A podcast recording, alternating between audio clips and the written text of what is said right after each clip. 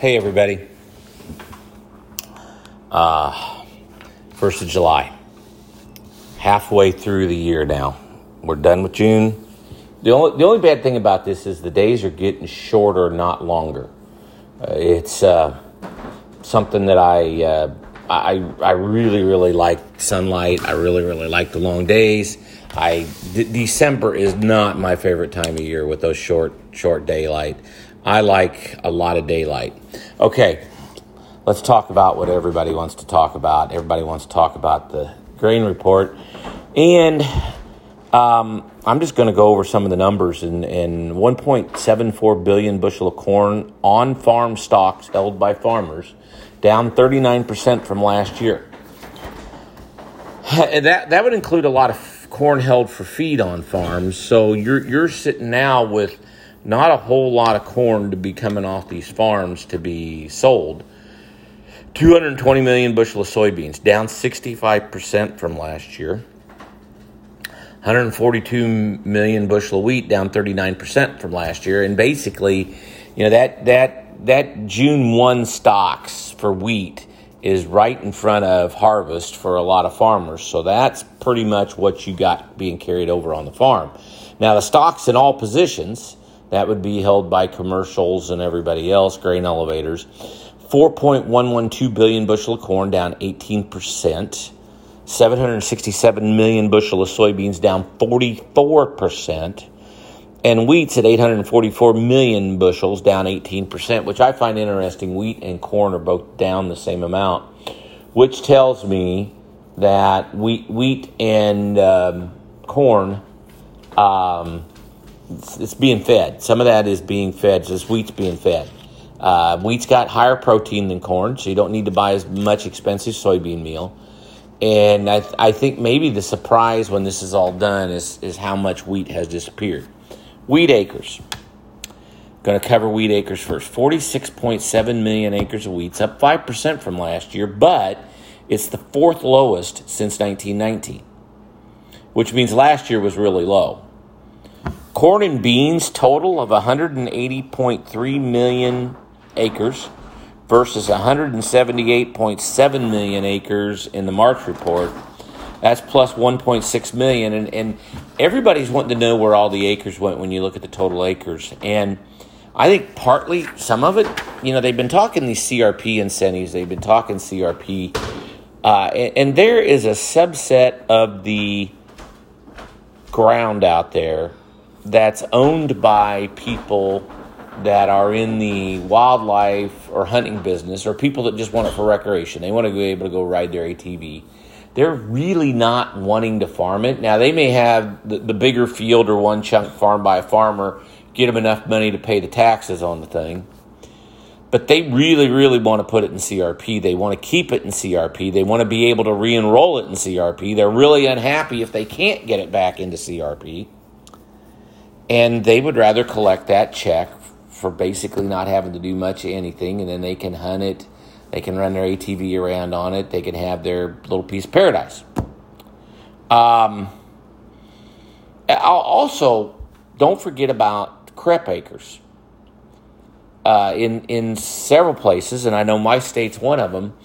Uh, this this you could you could have entities buy permanent easements. Well, if you sold a permanent easement to the state of Illinois. Basically, Soil Water Conservation District holds the easement. State provided the money. When, when the CRP contract on that CREP agreement's up, you can, one can't put it back into CRP, and two, you can't farm it.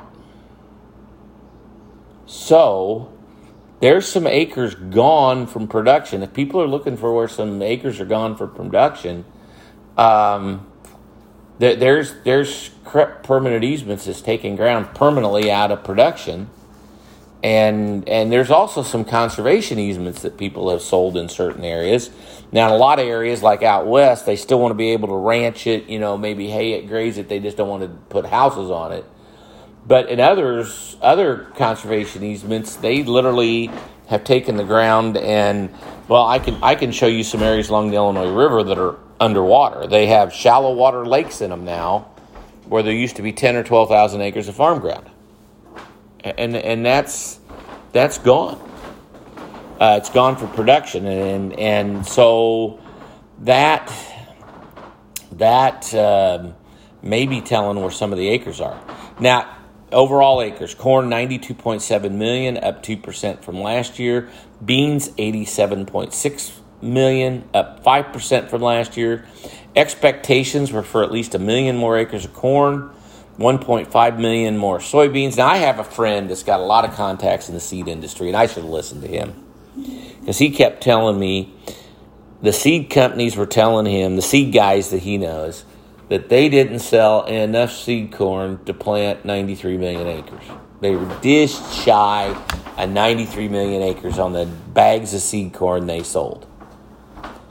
And you know what? These guys, they sell seed corn every year. They all kind of know how many total bags everybody sold, and they know how many acres are, and they know basically uh, probably what the ramp up in plant population has been over the last few years. They got it down to pretty much science uh, you know, how, how many bags of seed corn they need. Well, they knew how much they sold, and so I should listen to a guy like that, that that's out there saying, hey, it's going to be just under 93 million because they didn't sell 93 million acres of seed corn. Um, I was surprised by the bean number. I thought the bean number would be higher, but that's where it is. Um, now, uh, ethanol's at a three week high. We got $75 oil.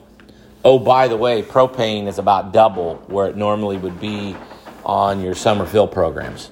So it's going to cost a lot of money to dry corn this fall. Which, if this energy thing gets too wild, are there going to be all the incentives to get corn out of the ground real quick? That this is there going to be a late August, early September squeeze? I don't know. Um, and it's going to depend on how hot and dry August is. If August turns off hot and dry, this crop will mature up quick and it'll start drying down a lot quicker. And then if you have the first 10 days of September really hot and dry, uh, that'll take a lot of moisture out of that corn and it'll be different. But if, if we end up cool and wet the rest of the summer, um, you're going to have trouble getting early corn. Um, it's interesting interesting report, interesting times we live in.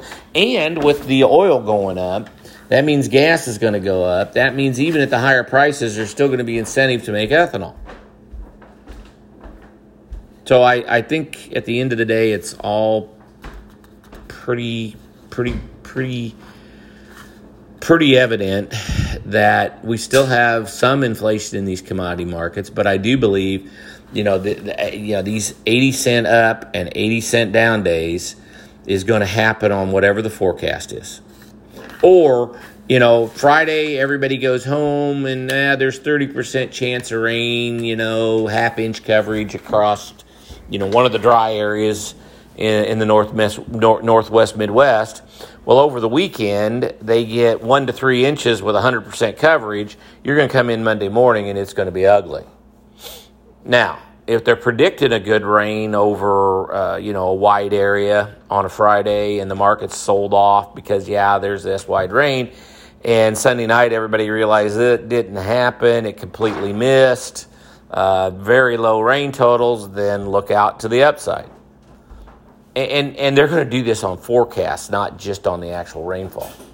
There's, there's not going to be anything show me about it. It's going to be predict me about it and uh, it's going to be fun times here. But there there should be some runs up and some opportunities to sell some grain at, at some good prices. Um, we've got the acres behind us, so now we know the acres. Now it's all down to yield. Um, it's going to be interesting to see how long USDA stays at the trend line yield. And, and, I do believe that in August, and all they do in August is can't count plants. They don't weigh ears. They don't look at ears. They don't try to guesstimate. They don't look at pod counts or nothing. They look at stands. They look at how many plants are out there. And that tells me, at least my look, we have good populations across a wide swath of the Midwest. Most of this crop came up this spring. So my guess is in August they'll come out with a really high yield prediction because we got these great stands. Uh, probably, if it stays as dry as it is in a lot of areas, that'll be revised down all the way through probably starting in October when we actually get the combines out in the field and start to actually run them. You know, you, it's um, is to quote one young farmer that I was talking to yesterday. He said, "Bill, you've always told us it's not money in the bank until it's money in the bank. Doesn't matter how good it looks or where the prices are until you actually convert bushels into dollars and put the money in the bank. It's not money in the bank." Well, hey, smartest audience in agriculture. We got the got the got the acreage reports behind us. Now it's up to weather. Now it's going to get interesting. It's going to get fun. Well, hey, we'll talk all to you tomorrow.